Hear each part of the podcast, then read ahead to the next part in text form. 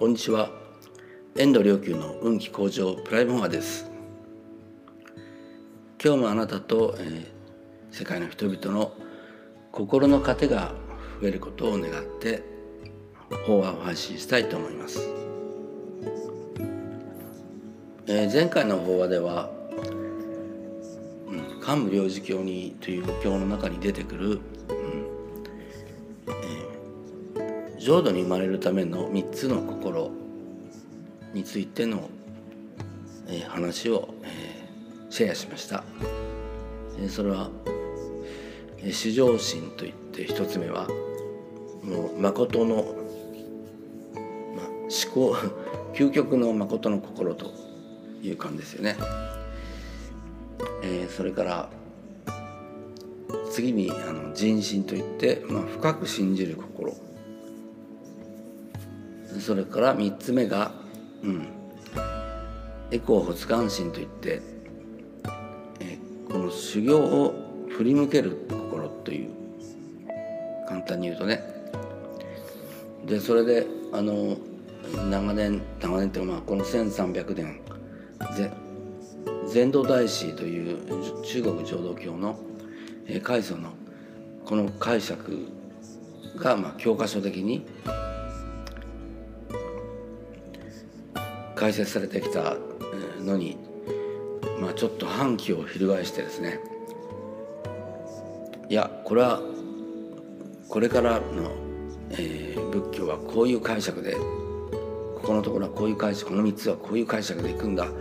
えー、みたいな、えー、法になりました。で今日またこの話を持ち出そうというのはなぜかというとですね、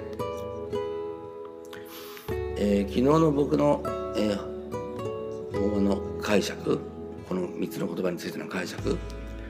これを教科書にしてしまってはいけないという、えー、ことなんです。えー、なので、えー、これにじゃあ別の角度から、まあ、新たな捉え方をしてみたいと思います。つまり逆に今度、えー、禅道大師は至上心の真実の心というふうに、まあ、あの非常に略して申し上げると、まあ、そんなふうに、えー、説かれていたわけですけどじゃあこの真実の心というのは何か？それについては確かこんな言葉だったと思いますね。まあ、心の中に苔要するに偽りをこう抱いて、まあ、いるにもかかわらず、まあ、表は飾っているとかね。これまあ法然上にも至上心とは真逆の心でそうだと言ってます。いうことであの語られていたと思います。じゃあこれは一体何なのか？至上心。要するにもう自分の無意識を全てこう凍結して見据えてるということですよね。もう自分の無意識にありとあらゆる心があります。えー、南西地獄からお浄土までの10回は全て自分の無意識の中に内在してるわけです。中にあるわけですからね。でこれ本当にこれあの自分の心を透明に見据えたらですねしかも当分にですよ。自分の地獄の心も浄土の心も当分に見据えたらですよ。もうこれは自然にもうあの懺悔心はまあ仏教で懺悔を懺悔と呼びますけどね。自然にこう起こらざるを得ない。えー、何度かあの、えー、リタの祈りが無意識の状態になると、えー、いうことを申し上げましたけど、えー、実はこれは自分の心を見ていたら、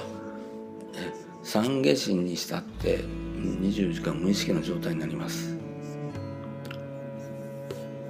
ねあまあこんな自分のこんな心は恥ずかしいというのは、まあ、無意識ですよ無意識ね。であると同時にその最低最悪のそのまあダメな自分というものがそここそがえー、まさにこう宇宙大霊にこう大愛されている部分であるっていうもう感じるんですね。つまりこれ光と愛というのは実はまあある意味では側面ですからつまり宇宙大霊の光が当たればそこは全て影が全部浮き彫りになります。その浮き彫りになった現れた影っていうのはまさに大愛されてる部分なんで同時にね。だからものすごく懺悔心であると同時にそここそが愛されてるというもの深い安心感。のあのありがたさというものが、えー、そこに生まれてくるわけです。まあここのところがねあの、えー、前回の法話でお話した人心深く信じる心という禅道大師のまあ解釈はが成立するわけです。自分があのどうあがいても悟ったりお浄土には往生できるものではないというそのように認識するというのはまさに自分自身の光が当たって自分の影が全部浮き彫りになるからこそ出てきた出てきた認識なんですね。それでそれと同時にそここそが一番大愛されてるっていういうところがこの禅道大師のそういう私を救うそういうどうしようもない私を悪人まあ、えカルマにまみれた自分を救うのが、え阿弥陀如来であるというそこが成立するわけです。まあ、だからこの至上心というか全て自分の無意識をあの透明に見るというそことこの人心はそのまま、まあ、実は結びついていてこの両方のねあの自己否定と自己肯定と言っていいのか否定こそが肯定と言っていいのかね。苦しみこんな自分であるという苦しみが、えー、喜びであると言っていいのかね。この人間界というのは、まあ、あの全てが真逆。相対によって成り立っている人間界というのであるからこそ生まれてくる人心なんですよね。じゃあその人心を持った時は結局どうそれはどういう心を生んでいくのかというと見渡せば人間はみんな同じだ、え SNS でどんな、幸せアピールをしている人たちであろうとみんな仲が同じで、うん、カルマの苦しみを負っている。共有してるんですからね。ただそれが表に現れてるか現れていないのか。時期が異なるだけです。じゃあその苦しみをこの喜びに転換す続けるというこの人心を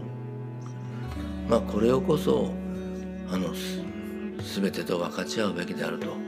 分かち合うべきものであるという願いが生まれるのでそこでこの如来の大愛光を一切に振り向けていくいくというこの願いがまあ起きてくる。それがあの3つ目のエコー発願心であると。この浄土に往生するというのは瞬間ごとに往生するという意味であって瞬間ごとにこのネガティブがポジティブに転換され続けていく影が光に転換され続けていくこと苦しみが大愛の人間界の苦しみが大愛の喜びに歓喜に今転換し続けていくっていうことそういうことなんですね。どうかあなたの人生の瞬間瞬間もそんな新たな人再生喜びに生まれ変わっていくそんな瞬間瞬間でありますように。